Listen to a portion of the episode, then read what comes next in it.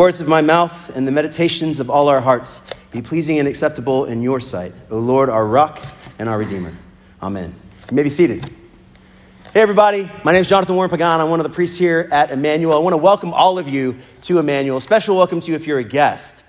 I'm just so glad to be with you on this third Sunday of Advent. This is one of my favorite Sundays of the entire church calendar. I know I say that like every time, right? I'm like, I'm like Christ the King. That's like my favorite Sunday in the church year. I just, it's hard to pick one. You know what I mean? They're just greatest hits kind of thing.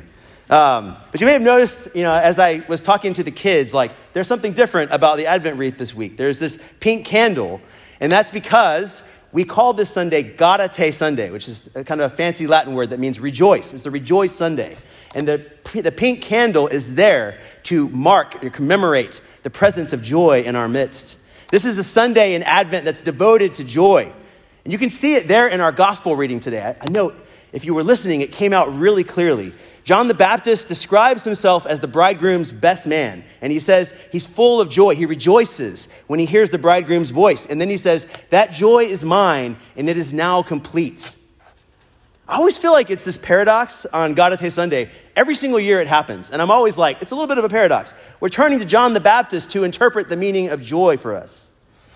It's like, this guy? Because John's not jolly, right? John is like, you made a mistake by inviting John to your holiday party. He's going to show up in his hair shirt made of camel hair. And if he's not fasting, which he probably is, he's not going to eat your peanut brittle. He's going to eat like locusts and honey, like Kirsten, grasshoppers and honey, right? And he's just generally going to be weird and a drag, and he's going to judge you for drinking the eggnog. It's not a great invite. Jesus actually, you know, he points this out. Like, I think it's kind of a joke. Jesus is actually really funny. A lot of times our translations don't bring out how funny Jesus is, but he's constantly kind of cracking jokes. And he loves to party, right? So he said in Matthew 11, he's describing John the Baptist, and he says, John the Baptist came neither eating nor drinking, and they said, he's got a demon. But the Son of Man comes eating and drinking, and you call him a drunken, drunkard and a glutton and a friend of sinners. Actually, kind of sounds like Jesus is the one you want at your holiday party, right? Isn't he who, who we should go to when we're looking to understand the meaning of joy? Like, that's true enough, actually. Because Dallas Willard says that God is the happiest being in the universe. Sin, death, and the devil can do nothing to shake the eternal joy and delight that Father, Son, and Holy Spirit have in one another and in sharing the fullness of that life that is in the Godhead with all of us. God is the happiest being in the whole universe. But it's like a little bit too much of a Sunday school answer, right? You know, like you noticed with the kids this morning, I was like, like, what's the answer? You all know it. You didn't know anything else, but you know this one.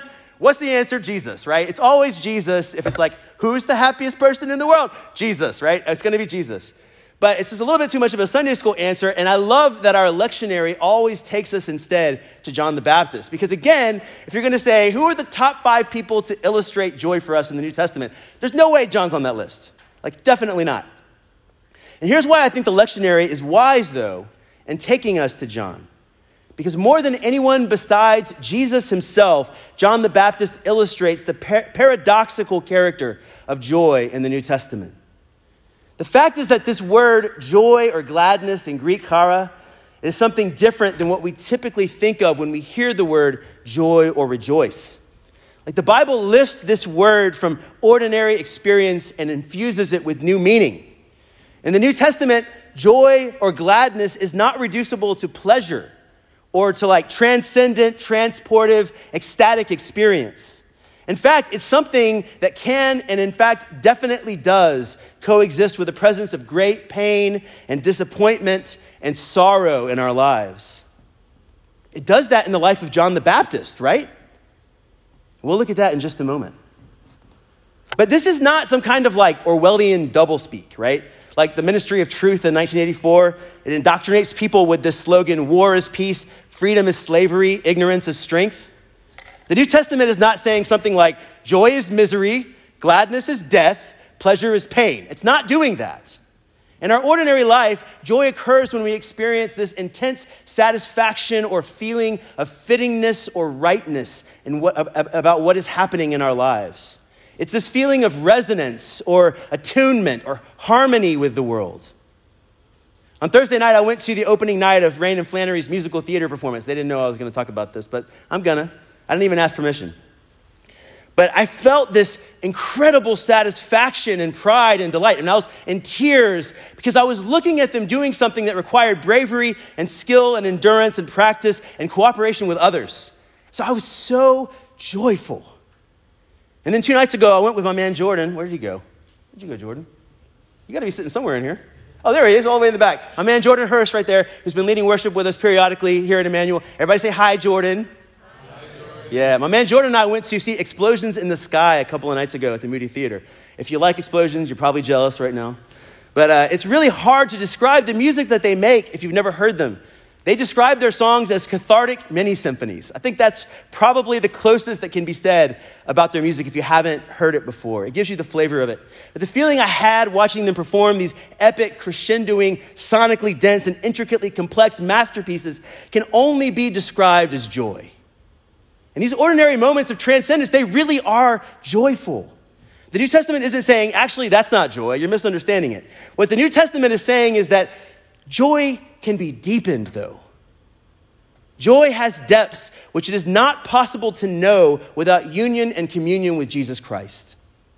Ordinary joy can be taken away from you, it can be lost through tragedy and betrayal. The joy of Jesus is permanent unshakable, and eternal. In fact, ordinary joy participates in this denser and more resilient joy. The fact that we can experience joy in these lesser moments of trans, kind of ordinary transcendence is a clue to us about what the real nature of joy is. It's a participation, and it's meant to lead us into that denser and more resilient joy.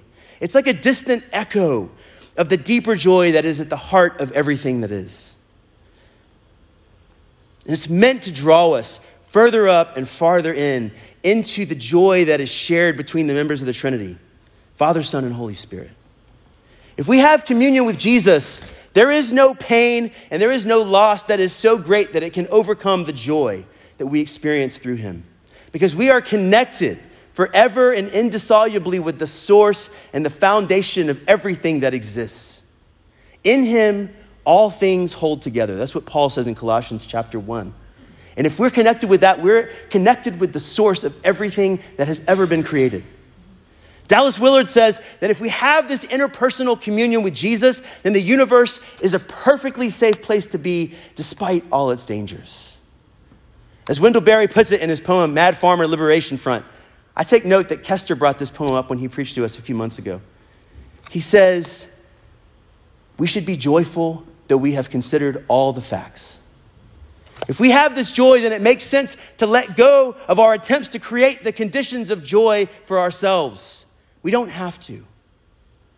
We don't have to grasp. We don't have to acquire status or possessions or recognition for ourselves. We already have them in Jesus Christ. We don't need to do that because we already have the one thing necessary. I don't know if you caught that illusion in our gospel reading today. Jesus says, all you need is the one thing necessary. And John says, the one thing necessary comes from heaven, and I've received it. When we see John saying at the end of this passage, I must decrease and he must increase, those are the words of someone whose cup has been filled to overflowing with laughter and gladness, with true and eternal joy. He can decrease in the same way that Simeon does, meeting Jesus in his old age after a lifetime of waiting for the Messiah. Now, Lord, let your servant depart in peace, for these eyes of mine have seen the Savior whom you prepared for all the world to see, a light to enlighten the nations and the joy and the glory of your people Israel. We say that every single night in evening prayer. If you pray evening prayer, you'll pray that prayer over and over again, and it will find its way into your very being. That's the joy that John is experiencing. It is a deep satisfaction that comes from being nourished and filled with good things, a contentment and a delight and a freedom that comes from being known and accepted and declared worthy in the deepest, most wordless places of wounding and vulnerability in your being. Are you coming here today with that kind of wound that you can't even articulate? You don't know why you're miserable. Jesus is the joy that you need in the core of your being. Because that is the only thing that will lift you out of that. The only thing that will give you a permanence and an, and an eternal quality to the joy you experience. The Catholic theologian Aidan Nichols says that the whole of the New Testament is just saturated with this idea that joy can be expanded through communion with Jesus so that it can never be taken away. He says this The New Testament is a unity because the men who wrote it had all been bowled over by the same thing the glory of God in the face of Jesus Christ. They had all experienced a dimension of joy that was not possible prior to the coming of Christ. What they're all saying throughout each of these texts that compose the New Testament is this we are testifying to what we have experienced. And what we have experienced is a joy that no trial and no loss and no difficulty can touch. Sometimes when we read the Gospels, we can kind of think that they've just been thrown together a little bit. Like, right? They're just kind of like random memories about things Jesus said and stories he told. Like, if it was your journal, but it, was, it got published, you know what I mean? Like, but that's actually not at all what the Gospels are. The, the Gospels are these magnificent literary compositions. Each one of the Gospel writers was this kind of great storyteller, and none more so than John the Divine, the one who's traditionally attributed to the authorship of the Gospel of John. He's this magnificent storyteller. The placement of every story matters. The framing and the structure of every story matters. Every detail he includes and everyone he excludes matters. It's really important. Every literary device he employs, it matters. He's composing a story, a powerful story that's meant to move in the way that good rhetoric moves. And so when we read this speech of John, we should be on the lookout for how John the Divine, not John the Baptist, is framing John the Baptist's speech here so that it draws out this deeper dimension to joy that John the Baptist is speaking about. And in this passage, as this passage opens, we get all of these really interesting details. In verse 22, it says that Jesus and the disciples, his apprentices, are out baptizing in the Judean countryside, and John the Baptist and his disciples are out there doing the same thing. And there's this kind of like chest thumping competitive dispute that breaks out. It's clear from this verse, like in this kind of terse description, that everybody in this story thinks that baptism accomplishes something, right? So, so I'm not trying to like start any like, uh, you know, intercommunion battles right now or anything like that, but like just the straightforward conviction of this passage is that baptism accomplishes something. Otherwise, this dispute makes literally no sense, right? It's a dispute about the purification. It's a dispute about what actually does baptism accomplish and whose is more powerful, right? Mine's more powerful. I'm a disciple of John, right? What I got is way better than what you got over there, Jewish purification rituals, right? And then there's this other kind of dis- dimension of it that opens up between the disciples of John the Baptist and the disciples of Jesus. Like, does Jesus' baptism more powerful or is ours more powerful? Because they're all going over there to Jesus. Seems like Jesus' baptism is doing something that ours doesn't, right? It's this kind of like, it's, it's a recognition implicitly there in the story itself that baptism accomplishes something. That's actually why this little detail is included. Like, otherwise, it doesn't make sense. That's why John was baptizing in Aenon near Salim, where it says there was plenty of water. Right? The water matters. John is saying this material dimension and the fact that there's a lot of water here, that's a good reason to baptize there rather than somewhere else because this water is central to the purification that this ritual brings. And so, again, there's this dispute that breaks out between the Jewish authorities, the Jewish disciples who are, who are engaging in a kind of ceremonial washing, and the disciples of John the Baptist who are engaging in a ceremonial washing. And then, as they come to John, this fresh dimension of the controversy breaks out. They say, Rabbi, that man who was with you on the other side of the Jordan, the one you testified about, look, he is baptizing, and everyone is going to him. And John responds, Yeah, that's right. You got it. Go to him. Be like the rest of the crowds who are going to him because this mission is done. He must increase, I must decrease. He must become greater, I must become less. There's this wonderful, wonderful artistic tradition uh, in, in the medieval church that develops of depicting John the Baptist at the crucifixion, and he's pointing to the cross. Rain, could you move to the next slide? There it is. Okay, this is a famous one from the later part of the 15th century by Matthias Grunewald. Um, and, and so in this artistic uh, kind of tradition, what's happening is this is you're seeing just a panel of it kind of like blown out a little bit. But to the left here is the crucifixion, Jesus on the cross, and that's John the Baptist pointing to Jesus. And look at all of the symbolism in this, right? You've got John the Baptist right at his feet. What's at his feet? Go ahead and shout it out. You can see. It's the Lamb of God, right? The Lamb of God. And what is, what is underneath the Lamb? There's a chalice catching what? Blood. Blood, right. So there's this Lamb of God who takes away the sin of the world. It is the blood of Jesus that is powerful to take away the sin of the world. That's why Jesus' baptism actually is more powerful, because his blood is covering us in our baptism that we receive from him. Then you've got John the Baptist holding a book of the prophets. John the Baptist is the greatest of the prophets, right? We heard that even in the collect, right, today, that you sent your servants the prophets, of whom John the Baptist is the greatest. Jesus says in Matthew chapter 11 that no person born of a woman is greater than John the Baptist. John the Baptist is literally in the age prior to the messianic age, the age that Jesus himself inaugurates. There is no one who is greater than John the Baptist. He is the greatest of all the prophets. So here he is holding the book of prophets that he sums up and he like perfects. He is the chief prophet, right? But what is he doing? What is he doing?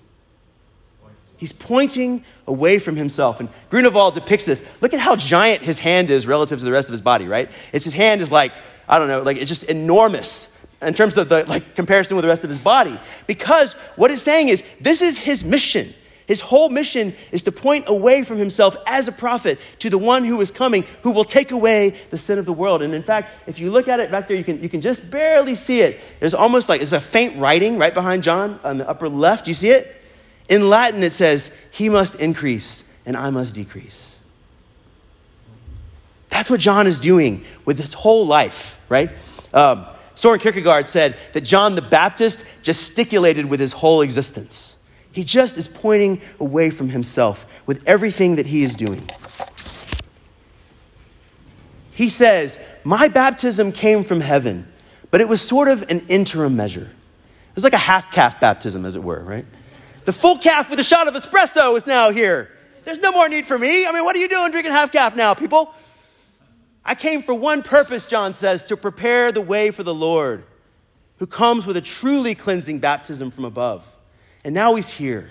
John is quaking for joy at the realization of this thing that Israel has been waiting for for centuries and that he has been waiting for for his whole life. It's finally here. Jesus is here. The king is here to restore everything, to set everything to rights, to clear the decks of everything that stands in the way of the kingdom of God extending itself across the world.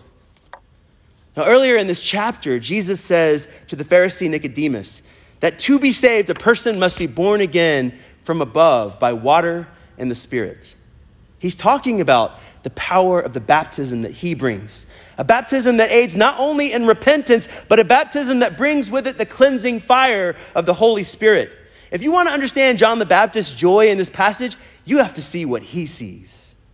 He's the prophet, right? He's the prophet of prophets. He's the greatest of all the prophets. And when Jesus says that there's no one greater than John the Baptist, right? He's saying that's because he represents this whole prophetic tradition, calling Israel back to its fundamental mission, to its fundamental identity. John does that better than anybody. And yet, and yet, in this age that is now defined by the baptism of Jesus, of being baptized into Jesus, whoever is least in the kingdom of heaven is greater than John the Baptist. Jesus says that in Matthew 11. John sees that, right? That's what he sees through his prophetic vision. And he's not jealous. He's not feeling any sour grapes at all because his whole internal calculus about himself and his place in the universe has just been wrecked by joy. He's been renewed head to toe, and all he cares about now is that he gets to be a witness to the kingdom of God that is rushing in through Jesus. There's this kind of like disputed passage in Matthew 11 after he describes John the Baptist where Jesus says in verse 12, either from the time of John the Baptist, the kingdom of heaven has been taken by force, or it could say the kingdom of heaven has been forcing its way in. And actually, if you just look at the Greek, it straightforwardly says the latter. I think the translators are just uncomfortable with like how agentic, how purposive, how indeed violent the kingdom of heaven is breaking in right? So N.T. Wright's, right? No slouch himself, right? He's pretty good at reading Greek, I would say. Here's how he translated it in, in his translation of the New Testament. He says, From the time of John the Baptist, the kingdom of heaven has been forcing its way in, and men of force are trying to grab it.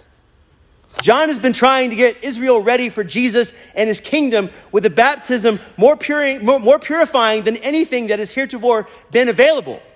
But with Jesus, the kingdom is actually forcing its way in through Jesus' ministry, through the baptism with power and with the Holy Spirit that he brings. To be baptized with Christ's baptism is to be engulfed by the fire of the kingdom's advance, but not consumed like the bush through which God spoke to Moses. John the Baptist is rejoicing to see the kingdom advancing upon the world in this way. He says, not just I'm full of joy, he actually says, my joy is overfull, overflowing He's overflowing with joy at the knowledge of this reality. There is like real connection and real intimacy with God that's made possible here. There is real power, real victory over sin and death and the devil here. There is a joy here which is abundant and real and sturdy and eternal here that John is a witness to. Now, there's one more feature of this passage that I want us to look at together. John the Divine, the author of the gospel, adds this curious detail here in verse 24. He says, All of this took place before John was put in prison. It's like, why do you feel the need to say that, John the Divine? Like, isn't that obvious? John doesn't leave prison once he goes into prison, he dies there by being beheaded, right? When he goes to prison, there's no coming out again. So, why would John the Divine put this detail about John the Baptist in this passage? I think it's to highlight one more time the paradoxical quality of this joy that Jesus brings. John the Baptist can be joyful, though he has considered the facts. He knows what coming up against Herod is going to do. His destiny is to diminish and become less because Jesus' star is rising. And because he tells the truth, he knows that he will be put in prison and will lose his head. And Salome will carry it out on a platter.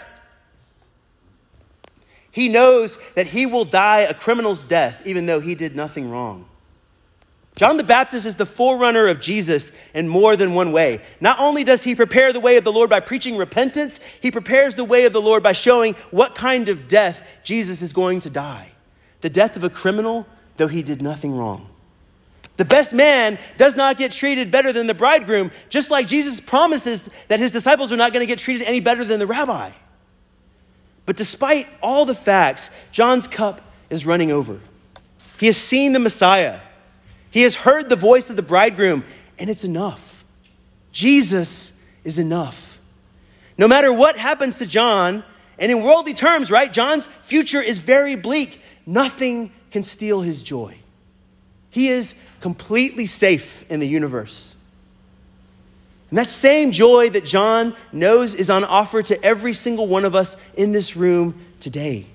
In fact, that grace, that joy is more available to all of us who are in this room today than it was to John.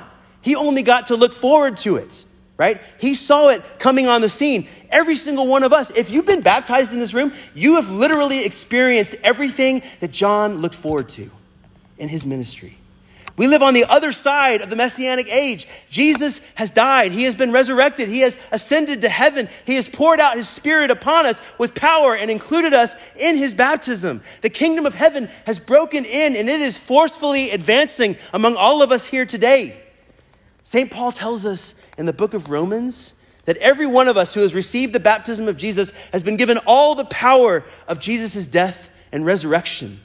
Everything that Jesus came to do, is available to every single one of us in this room. We just need to cultivate it by attending to Jesus, by listening to his voice speaking to us in Scripture, by receiving him in all of the means that he gave us to experience him in his sacraments, right? First baptism, but also the Eucharist, and in the fellowship and in the company of the saints as we minister to one another, as we sit with one another in grief and in joy and as we pour ourselves out on behalf of one another in sacrifice towards Jesus becomes visible. His joy grows in us. Amen? Martin Luther used to say, whenever he was despondent, sed baptizata sum, but I am baptized. Because all the power that we could ever need to be joyful in Christ is, he, is here in baptism in concentrated form. The new life, the abundant life of the resurrection is really given to us there. And it is also really given to us in the Eucharist. Christ is present there too. His joy and his abundance are on offer there. And so, if you're willing to receive him in this meal, he is also willing to come to you. He will be present to you. He promises. Every time we receive this meal together in Jesus' name, He is present by the power of the Holy Spirit. So if that's where you are today, if you want to know the joy of union and communion with Jesus, the joy that overcomes the world, you come. Feed on Him in your hearts by faith and with thanksgiving. In the name of the Father, and of the Son, and of the Holy Spirit.